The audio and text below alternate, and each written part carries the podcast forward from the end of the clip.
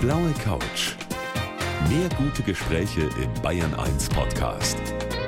Und hier ist Gabi Fischer.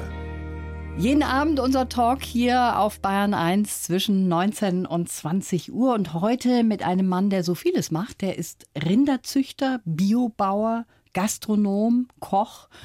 Er ist einfach der Fleischpapst hier in Deutschland. So nennt man ihn unter Kennern. Und warum, darüber werden wir gleich auch sprechen. Mein Gast heute ist der Ludwig Maurer. Herzlich willkommen. Servus, hallo. Ja, was der Fleischpapst am allerliebsten ist, das ist eigentlich was, was mich am meisten überrascht hat. Das sind Kässpatzen. Wie kommt das denn, Herr Maurer? Naja, das ist so, wenn du quasi immer mit dem Lebensmittel Fleisch zu tun hast, dann ist der einfach noch was anderes. Und bei uns ist es auch so, da muss man einfach mal die Metzger und die Bäcker in der Berufsschule fragen, die, die den ganzen Tag Süßes machen, die freuen sich auf eine Leberkasse immer. Und die, die den ganzen Tag Leberkasse machen, die freuen sich auf ein Stück Sahnetorte. Und genauso ist es bei uns auch. Und Käsespätzle ist äh, mein Leibgericht. Auch meins, muss ich sagen. Da haben, da haben wir was gemeinsam, wir beide. Also es muss nicht immer unbedingt Fleisch sein. Und auch darüber werden wir sprechen. Biobauer mit Leib und Seele durch manche Höhen und Tiefen schon gegangen. Durch eine Krebserkrankung. Ich freue mich auf jeden Fall auf die nächste Stunde mit dem Ludwig Maurer hier auf der blauen Couch. Ja, mein Gast heute auf der blauen Couch ist der Ludwig Maurer, der auch bei uns hier in Deutschland Fleischpapst genannt wird, hat ein Buch über Veredelung geschrieben. Und ich muss mich jetzt doch fragen, Herr Maurer, wieso sind Sie jetzt nicht gekommen, haben Fetzen Fleisch hier auf den Studiotisch gelegt, mit Blattgold irgendwie verziert und den Säbel gezückt und dann zack, zack, zack auseinandergeschnitten. Bei Ribery hat das funktioniert, bei mir offensichtlich nicht. Was halten Sie von dieser Aktion? Ehrlich gesagt gar nichts. Ich weiß nicht, ob man so auf sich aufmerksam machen muss oder ob vielleicht wollte er einfach auch bloß seine Ruhe haben und hat viel Geld. Und hat, ich weiß, ne? Vielleicht hat er einfach bloß Brotzeit gemacht und das Ganze halt ein bisschen dekadenter äh, wie, wie andere. Also Blattgold gehört ja eigentlich nicht dazu zum Fleisch. Was ist denn das Beste vom Rind beispielsweise, wenn das Beste wir schon dabei vom Rind ist das alles, was, was normalerweise übrig bleibt. Ich sag mal so, so eine schöne kochte Ochsenbrust mit Meerrettich, so bayerisch, das ist doch was Besonderes. Und das ist witzig, weil alle sagen immer, oh, Steak, Steak, Steak und kurz gebraten und Medium und machen da eine richtige Wissenschaft draus. Mhm. ist jetzt blöd, wenn ich das sage als sogenannter Fleischpapst. Aber mir ist mittlerweile ein Stück geschmort oder was kocht's. Einfach so klassisch, wie man es früher gemacht hat. So ein Rinderbraten oder einfach mal eine Tafelspitz mit Meerrettichsauce. Das ist mir mittlerweile lieber wie so ein Medium Rare gebratenes Steak. Und also dieses, Glorifizieren dieser Edelteile, das finde ich sowieso deppert. Da bin ich ganz Ihrer Meinung und wenn Sie das erzählen, dann kriege ich auch schon gleich Hunger. Das wollen wir jetzt mal verhindern an dieser Stelle. Sie haben äh, schon drei Kochbücher geschrieben, sind gerade beim vierten. Mhm. Und ich habe schon gesagt, Sie sind Rinderzüchter, sehen für mich aus wie so ein Rockstar eigentlich. Ja, mit Rocker. einem langer Bart, Tätowierungen und mit der Musik, da haben Sie es auch. Aber da kommen wir dann später drauf zu sprechen. Fangen wir mal von vorne jetzt an. Ihre Eltern, die hatten ein Hotel in Neukirchen. Das hat mittlerweile Ihr Bruder ja übernommen. Und Sie haben sich eigentlich gesagt, Koch möchte ich nie werden. Genau. Und dann ist es anders gekommen, naja, Herr Maurer. Ist, das ist immer so lustig. Also für mich war der Kochberuf, ich habe da immer meinen Vater gesehen. Ne? Also mhm. ich hab, wenn ich jetzt so Erinnerung an meinen Papa habe, dann ist es immer diese weiße Jacken und diese karierte Hosen und dann ist es immer in dieser Küche stehen. Und ich sag mal so, wir haben wenig Gastronomen in meinem Freundeskreis gehabt. Bei den anderen war es halt so, da waren die Eltern Handwerker oder Landwirte und haben halt am Wochenende auch mal Zeit gehabt. Und bei uns war immer Wochenende Sonntag Halligalli, da ist voll abgegangen. Und ich habe das heute noch so, wenn wir zum Einkaufen gehen oder wenn irgendwann zu mir sagt, schönes Wochenende, dann denke ich mir immer, oh Mann, reiß, reiß die zusammen. ne? Was soll an dem Wochenende schön sein? Also das Gastronomen-Wochenende ist ja meistens Montag, Dienstag, wenn man ja. Ruhetag hat. Und ich wollte aber nie Koch werden. Ich habe das immer gesehen, wie viel Arbeit das ist und wie man sich wirklich in der Gastronomie schinden muss, mhm. dass ein bisschen Geld übrig bleibt. Und äh, habe dann gesagt, also das Letzte, was ich werden will, überhaupt ist Koch. Und genau das ist es Pfeilgrad auch geworden ja, genau. dann. Aber für Kinder ist das natürlich toll, in so einem Betrieb aufzuwachsen, oder? Sie haben gesagt, es war irgendwie wie ein Paradies. Naja, das ist so. Ne? Also du wirst in einem Wirtshaus groß und alles, was sich andere wünschen, das haben wir gehabt, aber unbewusst. Wir haben das natürlich nicht zu, zu wertschätzen gewusst. Aber viele Kinder, die wollten halt auch einfach zu uns kommen. Das heißt, wenn wir einen Kindergeburtstag angerichtet haben, dann sind alle auftaucht. Weil es hat Schokoladeis gegeben, es hat Pommes gegeben, es hat Cola aus der Leitung gegeben. Ne? Also das ist ja so ein, für Kinder so ein, was ganz was Besonderes, Ja, ja, ne? dass man klar. so viel Cola trinken darf, wie man will. Dass Ist auch für mich was Besonderes, ja. muss ich sagen. Und, und auch Pommes. Also wenn bei uns Kinder waren, habe ich gesagt, "Wollt- wollt ihr was essen? Ja, und dann habe ich gesagt, ja, wir brauchen eine Schüssel Pommes. Ne? Und dann hinterher einen Eisbecher. Mhm. Also das war natürlich besonders. Später äh, war es dann auch wieder, in der Pubertät war es dann witzig, weil wir haben einen Zigarettenautomaten daheim gehabt und ich habe dann immer die ganze Schulklasse mit Zigaretten versorgt. Ja, mittlerweile sind Sie eben auch Rinderzüchter. Sie haben sich da auf eine ganz besondere Sorte auch verlegt, also die sehr viel Pflege auch braucht, oder? Na, also wir sind die faulsten Bauern, die es gibt, sage ich immer.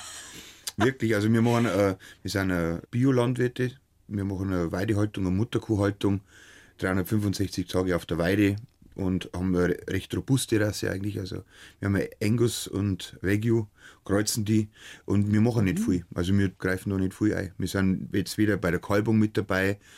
Äh, Wir haben das große Glück, dass unsere Tiere sehr robust sind, wie gesagt. Und die brauchen uns eigentlich gar nicht. Also zum Füttern und zum Misten und das war's. Das klingt ja wirklich sehr pflegeleicht. Also die müssen jetzt nicht jeden Tag massiert werden, damit das Fleisch auch besonders zart wird. Na, das ist, glaube ich, so ein Mythos, den man den Kobe-Rindern aus Ja. Japan nachsagt. Ja, klassische Stimmt das Musik. gar nicht? Naja, stimmt das nicht. Äh, mit Sicherheit gibt es auch den einen oder anderen Landwirt wahrscheinlich in Japan, der seine Kühe massiert und denen Bier zum Saufen gibt und wo die äh, klassische Musik hören. Ich meine, bei uns läuft auch Musik im Stall, wenn wir was arbeiten. Aber für Sie in erster Ja, genau, Linie. genau. Na, oder wenn wir halt was umbauen oder so. Mhm. Und äh, Bier gibt es auch mal im Stall, aber das trinken wir dann auch selber. Das ist auch richtig so. Ja. Sie haben Ihr erstes für 12.000 Euro verkauft. ja, das, war, das sind die Zuchtpreise, die sind aber bei Weitem nicht mehr so. Sind nicht mehr so. Nein, nein. Ich habe mir nämlich Also- gedacht, das ist ja Nein, das, ein das ordentlicher war, Preis, ne? Vor zehn Jahren war das natürlich ein Hype. Ne? Also, wenn man sich zurückerinnert, also wir haben ja begonnen 2006, also schon ein bisschen länger her, waren die Milchpreise ziemlich im Keller und die Landwirte haben alle nach Alternativen gesucht. Mhm. Und da ist gerade dieses Wagyu-Beef quasi aus Amerika ganz modern in die Spitzengastronomie in Deutschland geschwappt. Ist das tatsächlich ein besonderes Fleisch dann auch? Natürlich. Hauptsächlich das Tolle am Wagyu-Fleisch ist ja diese intramuskuläre Fetteinlagerung. Ne? Der Niederbayer spricht von Marbling. Ich da einfach mal. Nein, genau, Marbling, Marmorierung. Und diese Marmorierung ist natürlich für die Zartheit äh, ausschlaggebend. Und je marmorierter, je fetter diese intramuskuläre Fetteinlagerung ist, desto zarter wird das Fleisch. Haben wir schon wieder was dazugelernt mit unserem Fleischpapst hier auf der blauen Couch, dem Ludwig Maurer. Ja, eigentlich wollte er was, glaube ich, mit Musik machen. Dann ist es aber der Rinderzüchter und Biobauer und auch Koch geworden. Mein Gast heute auf der blauen Couch, der Ludwig Maurer. Er sieht aus, habe ich gerade eben schon gesagt, er könnte eigentlich so einer aus der Rockszene sein. So schaut er zumindest aus. Ein gestandenes Mannsbild. Aber er hat auch schon eine ziemliche Krise in seinem Leben hinter sich. Sie sind jetzt 38 und mit 20, da sind Sie an Lymphdrüsenkrebs erkrankt. Wie war das, als Sie da die Diagnose bekommen haben? Ähm, surreal aus dem Grund, weil du hast keine Schmerzen. Wenn du einen Motorradunfall hast oder einen Skiunfall und brichst am Fuß, dann sagst du, aua, mir tut der Fuß weh. Und dann äh, diagnostiziert der Arzt, jawohl, sie haben sich den Fuß gebrochen. Und wenn du so eine Krebserkrankung hast, also bei meiner zumindest war das so, ich habe keinerlei Schmerzen gehabt. Ich habe einfach so einen, so einen Ballen im Hals gehabt. Und dann hat die Stationsärztin damals, wo ich Zivildienst gemacht habe, gesagt, hey, lass dir das mal anschauen, das schaut nicht gut aus. Und dann habe ich gesagt, ja, was soll denn fein? Ich war 20. Ja, also ich, ich war wirklich gut im Saft und sage ich mal so auf, auf dem Höhepunkt meiner körperlichen Fitness. Auch, ne? Also gesportelt und wirklich nicht übergewichtig, also wirklich topfit. Und wenn man einen topfit Menschen sagt, hey, du bist eigentlich äh, lebensbedrohlich erkrankt, dann muss das auch erst einmal verstehen. Ja. Ja, und also mir hat ja nichts weh da. Das ist ja das Faszinierende. Du gehst, du gehst zum Arzt und der schaut dich ganz komisch an, wenn er da die Diagnose vorliest und du denkst dir, sprich, was ist los, junger Mann? Ne? Und, und der sagt dann, ja, tut mir leid, Sie haben Lymphdrüsenkrebs. So, ja, und weiter? Was machen wir jetzt? Ne? Also du hast keine Schmerzen, das ist das Komische. Sie haben acht Chemotherapien hinter sich. Ja. Und irgendwann haben Sie auch mal gesagt, ich glaube nach der sechsten, ich habe jetzt keinen Bock mehr. Wie fühlt sich das an, so eine Chemotherapie? Das ist schwer zu beschreiben. Das ist wie wenn man so ganz, eine ganz eine schwere Grippe hat. Wenn du auf dem Cannabis liegst und dir tut alles weh, du weißt gar nicht warum, Aber wenn du die Hand tippst, tut es da weh und wenn du den Kopf draus tut es da weh und wenn du mhm. Schnaufst, tut es da weh und wenn du aufs Klo gehst, tut es da weh. Das ist wie so eine richtig schwere Grippe. Das ist einfach, wenn dein Immunsystem keine, keine Power mehr hat, keine Kraft mehr hat. Und das ist nicht schön. Und die ersten sechs waren einigermaßen erträglich, sage ich jetzt einmal. Ich meine, natürlich ist es erträglich. Du hast die Wahl, magst du es oder magst du es ja. nicht. Und natürlich machst du es, weil du ja nicht die Erfahrung hast, wie es ist. Ne? Ich kenne ja viele Leute, die an Krebs erkrankt sind, die dann sagen, nochmal da ich das nicht mehr machen, weil ich bin durch die Hölle gegangen. Ich muss einen sagen, ganz ehrlich, wenn das jetzt nochmal passieren hat und das wäre wieder der Fall, dann da ich das wieder machen, ist ja klar. Natürlich. Wenn man ein bisschen einen Lebenswillen hat, dann sagt man doch nicht, nein, äh, ich pfeife auf die Medizin und, und gehe dahin. Das mhm. ist ein Blödsinn. Und die, ich muss sagen, ich habe wieder Kontakt durch den Bayerischen Rundfunk, durch die Sendung Lebenslinien, haben wir wieder ein bisschen einen engeren Kontakt zu meiner Onkologin und zu meinem Onkologen von damals. Und ich war damals in der Studie, das ist jetzt 18 Jahre her. Und also Studie ist was ganz was Neues, wo man sich mhm. quasi als, ich sag's jetzt mal deppert, Versuchskaninchen bereit erklärt, ne? um in, in der Folge eben andere Leute eine leichtere Therapie zu ermöglichen. Und letztens habe ich meine Onkologin gefragt, sage ich, war die Studie eigentlich erfolgreich? Hat sie das rentiert, dass ja. ich da mitgemacht habe? Hat sie gesagt, ja, aber die Studie, die wird schon gar nicht mehr angewandt, die sind schon wieder viel weiter. Ja, ja die also Entwicklung geht weiter in, und das ist ja auch geht rasant so. schnell und in den letzten 18 Jahren ist da natürlich auch extrem viel passiert. Ja. Aber Sie sind auch wirklich eine Kämpfernatur, das sieht man Ihnen auch so an, wie Sie da vor mir sind. Das kann jetzt ein Kompliment sein oder nicht? Das ist ein Kompliment. Ich habe jetzt hier eine Kurzfassung von Ihrem Leben vor mir liegen, ja, zusammengeschrieben. Ja, ne? da ja. können Sie auch gespannt sein. Bekommt jeder Gast hier auf der blauen Couch. Mhm. Und wenn Sie das einfach mal vorlesen. Okay. Ich heiße Ludwig Maurer und bin der Fleischpapst aus dem Bayerischen Wald. Dabei sehe ich selbst lieber Käsespätzle als Steaks. Ich bin Biobauer, Rinderzüchter, Gastronom und Koch. Es gibt nichts Schöneres, als auf dem Traktor zu sitzen, meine Rinder auf der Weide zu besuchen und frisch gemähtes Heu zu riechen. Das Wirtshaus meiner Eltern war für uns als Kinder das Paradies. Meine schwerste Krise hatte ich mit Anfang 20. Meine Frau, meine Mutter und Heavy Metal haben mich gerettet. Mein Lebensmotto seitdem scheiß dir nix, dann fehlt dir nix und weil 38 immer noch ziemlich jung ist, habe ich mir jetzt wieder neue Ziele gesetzt. Und stimmt es? Ja, freilich. freilich. Haben es so? gut recherchiert. Ja, das stimmt schon, ja. Ihr Motto, äh, scheiß dir nichts, dann fehlt dir nichts, das ist natürlich leicht gesagt. Aber manchmal fällt das ja auch sehr schwer, sowas zu sagen. Ja, das kommt immer drauf an wie man die Situationen sieht. Ne? Aber das ist auch tagesformabhängig, bei jedem Menschen wahrscheinlich. Ne? Das ist, bis, bis gut drauf ist Glas halb voll, bis schlecht drauf ist halb leer. Ne? Sag jetzt einfach mal. Ich glaube, das aller, aller, aller Wichtigste im Leben ist, dass man nicht immer alles zu ernst und zu bier ernst nimmt und dass man das aber auch immer im Hinterkopf hat. Und deshalb scheißt er nichts, dann feit er nichts. Ich meine, was soll, was soll passieren? Ne? Sie können das natürlich so auch sagen, weil Sie schon einiges auch erlebt haben. Da kann man schon auch cool sein, wenn man das alles gepackt hat. Gehen Sie auch schon mal in die Luft oder ist das gar nicht mehr so? Eigentlich nicht. Und wenn dann über Kleinigkeiten. Zum grad, Beispiel? Ja, gerade haben wir in der Tiefgarage vom BR haben wir einen Spiegel weggefahren, weil der Parkplatz eng war. Da habe ich, da hab ich mich geärgert. Da habe ich mich geärgert. Aber ist auch schon wieder vorbei. Aber das sind dann die Sachen, wo mich ärgert. Über, über andere Dinge ärgert er mich eigentlich nicht. Und ich habe tatsächlich neue Ziele. Mein Ziel ist, dass ich einfach jetzt noch mal ein bisschen besser aufpasse auf mich, auf meine Familie, dass man einfach die Zeit mehr intensiver genießt und nicht nur noch arbeitet. Und dass ich wieder mal öfter zu meiner Mama fahre auf einen Kaffee und dass ich öfter Freizeit verbringe mit meiner Frau und wenn es bloß am Sonntag am Cannabis liegen ist und Fernsehen schauen. Ja, zum Beispiel. Einfach, das, ist, das sind die neuen Ziele, ganz ja, das, banale. Das ist auch das Wichtigste eigentlich irgendwo. Ja. Aber Sie haben noch ganz andere Ziele und darüber wollen wir gleich noch weitersprechen hier auf der blauen Couch. Herr Maurer, Sie sehen aus wie der Fels in der Brandung, wie Sie mir da so gegenüber sitzen. Aber jeder Mensch von uns, der hat natürlich auch eine Schwäche und Sie haben auch eine kleine Schwäche. Die haben Sie mal zugegeben. Sie sagen, Sie können nicht mit Geld umgehen. Naja, ich habe ja nie eins gehabt. Von daher, von daher weiß ich ja gar nicht, wie das ist. Ne? Wie ähm, ist das? Wer hilft Ihnen da raus? Ihre Frau? Mein, ist das also, die Frau das muss man für dazu die sagen. Zahlen? Also komplett, also wir haben ja mittlerweile einen anständigen Betrieb beieinander und ich bin ja sehr emotional.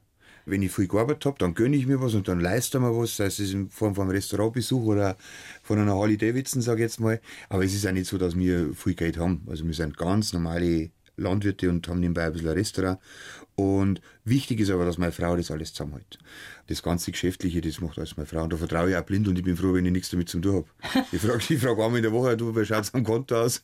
Ne? Und, und ansonsten äh, macht das alles meine Frau. An dieser Stelle ein großes Lob an Ihre Frau. Ganz großes. Und über das, was Sie sich sonst so noch alles vorgenommen haben, da wollen wir gleich dann weitersprechen. Ja, er ist Biobauer, er ist Rinderzüchter, er ist Gastronom, er ist Koch und ich könnte noch einiges dazu erzählen. Er ist auf jeden Fall heute mein Gast hier auf der blauen Couch, der Ludwig Maurer.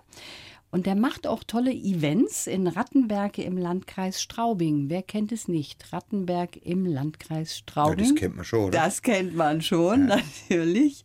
Was machen Sie da für Events? Naja, wir haben einen Bauernhof und haben quasi in den alten Kursstall so eine Art Restaurant, so ein temporäres Restaurant eingebaut. Das heißt Stoi. Also für die Bayern Einzörer, die wissen, was Steu heißt. Natürlich. Das ist, naja, jeder weiß das nicht. Das ist immer ganz interessant, wenn äh, Berliner oder Frankfurter oder so zu uns kommen und sagen, ach Herr Maurer, sagen Sie mal, was bedeutet das denn Stoi? Da sage ich immer, ja, das ist japanisch. Gell? Also wir, wir Koi und so, wissen Sie, wir haben ja japanische Rindviecher. Und ein Steu heißt einfach bloß Stall. Und ähm, wir haben gesagt, wir, wir bauen uns quasi einen Tummelplatz. Nennen wir es mal so.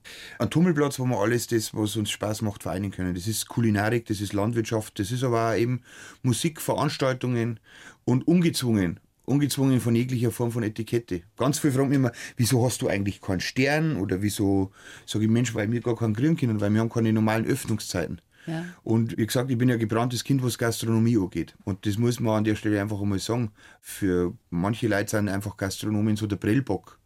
Und ich habe mir vorgenommen, wenn ich Gastronomie mache, dann läuft das nach meinen Spielregeln. Das ist mein Haus, wo ich öffne, mhm. das ist mein Platz und das sind auch meine Regeln. Und dann haben wir gesagt, also meine Frau wie wir es äh, strukturiert haben, haben wir gesagt, pass auf, da machen wir es so, dann haben wir halt keine Öffnungszeiten und dann machen wir auch keine elektronische Kartenzahlung. Wir haben kein WLAN in unserem Restaurant. Ach so. Ich hab, nein, ich habe gesagt, dann brauchen wir doch kein WLAN. Ja. Also jetzt mal ohne Schmarrn, wir haben, wir haben acht Köche, die kochen den ganzen Tag, dass es auf Nacht ein Zehn-Gang-Menü gibt, braucht da einer ein WLAN, wenn er zehn Gänge isst und mit seiner Frau zum Essen geht. Also wenn ich mit meiner Frau zum Essen gehe, brauche ich kein WLAN. Das stimmt. Da bin ich froh, dass wir mal Zeit haben, dass wir rennen, dass ja, kein Telefon klingelt. Und also wenn ich es dann noch nötig habe, dass ich meine E-Mails check, dann habe ich was falsch gemacht. Das ist vollkommen richtig, was Sie sagen. Jetzt sind Sie Rinderzüchter, Fleischpapst, so nennt man Sie ja auch, weil Sie ja, auch das Wort, das habe aber nicht ich erfunden, das haben ja die Medien erfunden. Die Medien, und da gehöre ich dazu und deshalb sage ich das auch. aber das heißt schon, Sie sind ein Kenner in Sachen Fleisch. Aber auf der anderen Seite sind Sie auch jemand, der sagt, hey Leute, wir müssen schon mal darüber nachdenken, man muss nicht jeden Tag Fleisch essen. Es kommt auf die Qualität an und nicht auf die Quantität. Ne? Genau so ist es, ja. Letztendlich, Fleisch ist natürlich, sage ich mal, das sensibelste Lebensmittel überhaupt. Mhm. Ne? Und Lebensmittel sage ich jetzt auch wieder bewusst, weil in dem Wort Lebensmittel steckt ja schon mal ein ganz, ganz ein wichtiger Teil drin, Leben. Und wenn viele sagen, Fleischprodukt oder Artikel, da sage ich mir, ihr habt den Schuss nicht gehört. Ne? Ein Produkt ist ein Plastiktüten, aber, aber nicht Fleisch. Und ich meine, es ist immer noch äh, für jeden Landwirt, für jeden Koch, für jeden, der mit diesem Lebensmittel arbeitet, eine andere emotionale Sache, sage jetzt einfach mal, mhm. Karotten aus dem Boden zum Reißen oder einen, einen, einen Schnittlauch zu hacken oder einen Schwammerl ab zum Schneiden ist was anderes wie ein Tier töten. Und das muss man sich permanent bewusst sein. Und dann kommt es von ganz allein, dass man sagt, ich muss nicht jeden Tag Fleisch essen. Und das ist ja dieses Bild, das was ich ja, darum her das Fleisch papst eigentlich gar nicht so gern. Mhm. Ich bin ja nicht der kaltblütige Killer, der da jeden Tag in der Früh äh, 800 Gramm T-Bone Steak am Teller hat. Es geht um einen bewussten Umgang. Das eigentlich stimmt. müssen wir nicht das Rad neu erfinden, sondern wir müssen uns eigentlich bloß wieder bewusst sein, wie wertvoll dass äh, diese Lebensmittel sind. Aber bleiben wir trotzdem noch mal bei dem Fleischpapst. Ja. Also auch wenn Sie das vielleicht nicht so gerne hören, Sie haben ja, ja ein Buch über Veredelung geschrieben. Da geht es dann unter anderem um Aqua-Aging, um Nullreifung, Schimmelreifung, Aschereifung. Also dafür brauche ich dann schon mein Internet, um mal nachzugoogeln, was meint ja, der Mann denn eigentlich? Also die Grundidee hinter dem Buch war eigentlich die, dass man auch die Arbeit der Metzger ein bisschen mehr schätzt. Ne? Wenn man so die Entwicklung angeschaut hat der letzten 15, 20 Jahre, alle Stunden kommt auf irgendeinem Fernsehsender irgendeine Kochsendung. Mhm. Die Köche sind richtige Superstars geworden. Ich bin selber Koch. Ich ja, nichts gegen die Köche sagen. Sie sind ja ne? auch im Fernsehen selber. Ja, Eben, ne? und äh, weil ich mein Handwerk gelernt habe und weil ich daraus profitieren kann. Und Gott sei Dank ist es so, dass der Koch das geschafft hat, dass er nicht einfach nur noch der Trottel ist, der am Wochenende arbeitet, wenn alle anderen frei haben, für wenig Geld ja. und sich da dabei noch anschnauzen lässt. Und die Köche haben eine wirklich tolle Entwicklung gemacht. Und haben einen, einen, sehr, sehr wichtigen Auftrag, einen Bildungsauftrag. Und darum finde ich das gut mit den mhm. Fernsehsendungen. Und die nächste Instanz ist, dass man diese gleiche Wertschätzung auch den Metzgern zugutekommen lässt. Und das war eigentlich die Grundidee für dieses Buch, Veredelung, dass man einfach einmal diese Prozesse vor dem eigentlichen Kochprozess beleuchtet. Und wenn wir jetzt einfach mal einen Begriff da rausnehmen, den ich eben auch genannt habe, mhm. zum Beispiel Aschereifung, was ja. ist das? Also Aschereifung ist was, was in Frankreich mit Käse schon ewig lang gemacht wird, wo Käse affiniert wird mit Asche. Asche ist ja eines der reinsten Lebensmittel, die es überhaupt noch gibt zum Konservieren.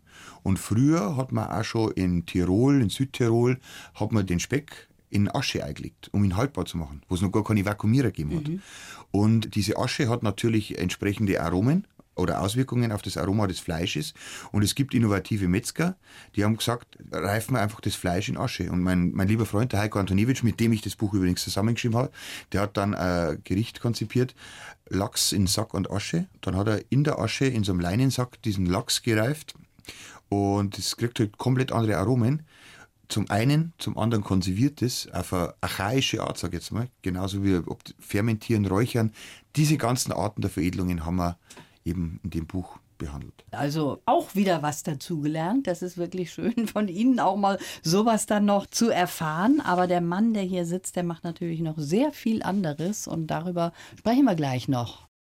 Ja, heute ist der Tag des Radios und da muss ich natürlich jetzt auch mal meinen Gast fragen, der hier auf der blauen Couch sitzt, den Rinderzüchter und Biobauern, den Fleischpapst in Deutschland, Ludwig Maurer. Musik spielt ja bei Ihnen eine große Rolle. Mhm. Radio auch? Radio auch. Meine Frau hört sehr viel Radio, von der Früh bis auf die Nacht. Also das Erste, was bei uns passiert, bevor der Kaffee gemacht wird, ist, dass der Radio eingeschalten wird. Der Witz ist immer, wenn ich mit dem Auto von meiner Mama fahre, da ist Bayern 1 eingestellt und das, da laufen natürlich die Klassiker. Aber Sie selber haben ja auch einen speziellen Draht zur Musik. Sie spielen in zwei Bands. Mhm und stehen da zwischen Heavy Metal und Volksmusik. Was ja. ist das für eine Bandbreite? Also Heavy Metal ist mein Baby. Das ist eine Band, die haben wir mit 16 in der Berufsschule gegründet. Seasons in Black, also gibt es jetzt seit 23 Jahren und das ist aber mein Baby, das will ich nicht aufhören und das macht Spaß und klar sind wir halt nicht mehr so aktiv. Wir haben letztes Jahr zum Beispiel auf dem Summer Breeze Festival gespielt. Das ist das zweitgrößte Metal Festival in Deutschland. Wow. ist schon cool. Macht schon Spaß. Und die andere Band sind die Gstanzelschwingers. Die sind momentan ein bisschen auf Eis. Und das ist also, da spiele ich Akkordeon.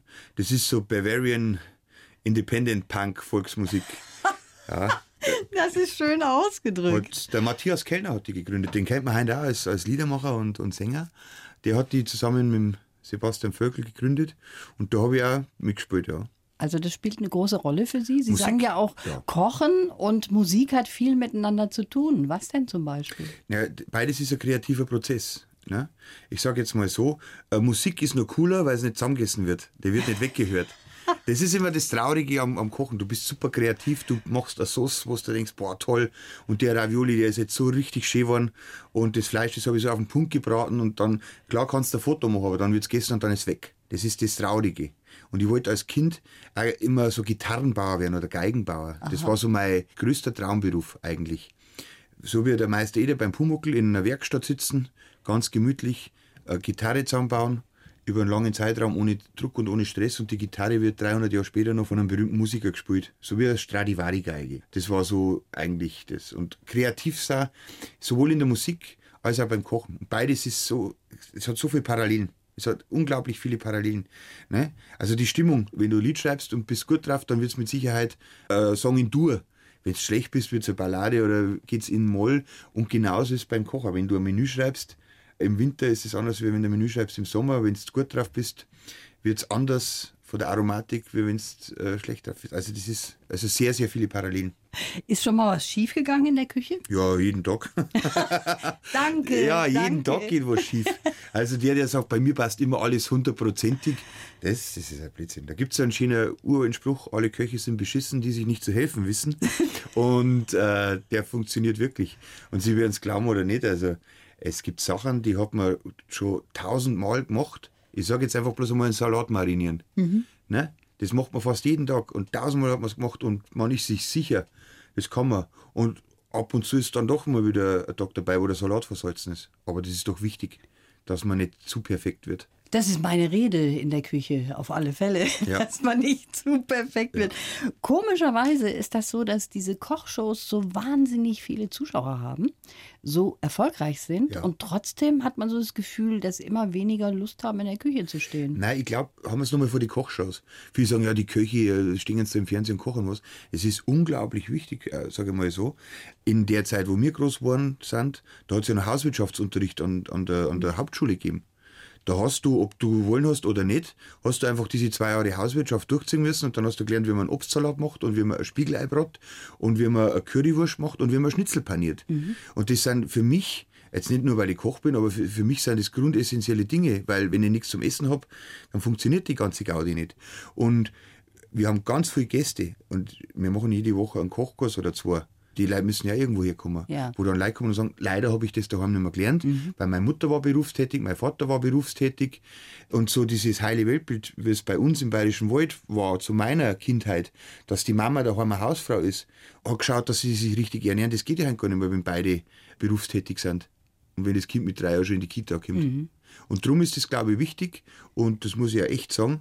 Der Erfolg gibt den Formaten ja recht. Nehmen wir nur mal Tim Melzer. Was der macht, ob man den jetzt mag oder nicht, ist ein guter Freund von mir. Ja. Aber was der macht, das ist ein Bildungsauftrag den der da leistet. Ja, so kann man das sehen. Da haben ja. Sie recht. Jetzt muss ich noch eine Frage zum Schluss stellen, weil wir sind schon jetzt tatsächlich am Ende so viel, von unserem Gespräch angekommen. Sie ja. haben nämlich eine Bucketlist. Sie haben sich eine Liste gemacht, was Sie noch alles machen wollen in Ihrem Leben. Es gibt ja sehr viele Menschen, die das machen, die noch bestimmte Ziele sich auch hinschreiben und sagen, das möchte ich abhaken. Bei Ihnen steht unter anderem auch drauf, fechten lernen. Wie ja. weit sind Sie gekommen damit? Ja, ich war jetzt schon zweimal beim Training. Ach. Also ich wollte als Kind schon immer fechten und habe mich jetzt beim Fechtclub Regensburg angemeldet und war auch schon zweimal beim Training und habe aber schon festgestellt, dass ich da der Dickste bin. Weil die haben, die haben, kein, ja, die haben kein Probewesten gehabt für mich. Ja, aber ich kann ja nicht sein, der Verein hat 60 Mitglieder, da hängen 20 Jacken und ich bin einfach so dick, dass ich keine reinpasse. Aber ich verfolge das nach wie vor weiter. Ja, Versuche jetzt auch an meiner körperlichen Fitness zu arbeiten, nehmen wir so viel Bier zum Trinken und ein bisschen abzunehmen und verfolge das Ziel Fecht auf jeden Fall weiter. Dann drücke ich Ihnen die Daumen. Das war es auch schon. Das war sehr schön mit Ihnen. Ich wünsche Ihnen alles Gute. Dankeschön. Schönen Dank fürs Kommen. Danke fürs Wasser, dürfen. Blaue Couch. Der Bayern 1 Talk als Podcast. Natürlich auch im Radio. Montag bis Donnerstag ab 19 Uhr.